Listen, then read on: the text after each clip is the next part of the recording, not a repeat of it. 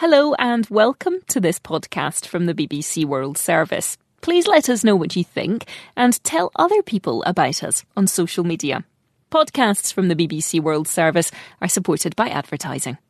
Welcome to the English We Speak with me, Neil. And me, Fei Fei. We have an expression which is used to say that something is perfect, the best it can be, or relevant. It's on point. On point. How do we use it, Neil?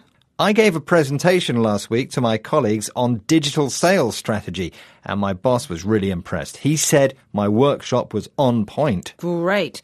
Your presentation was really good, and you gave perfect explanations. Thanks. I was also wearing a clean suit and freshly ironed shirt. I looked on point. You did look very smart. Let's hear some more examples. My cauliflower bake was really on point at the vegan wedding. My boss's comments about improving business profits were on point. My beard looks on point after using a new lotion.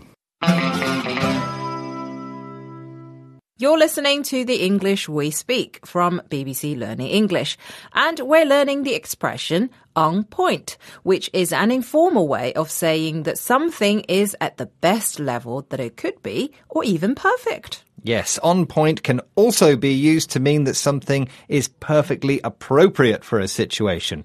For example, the perfect comment at the right time could be described as on point. Yes, like when a teacher or boss gives you advice that really helps you.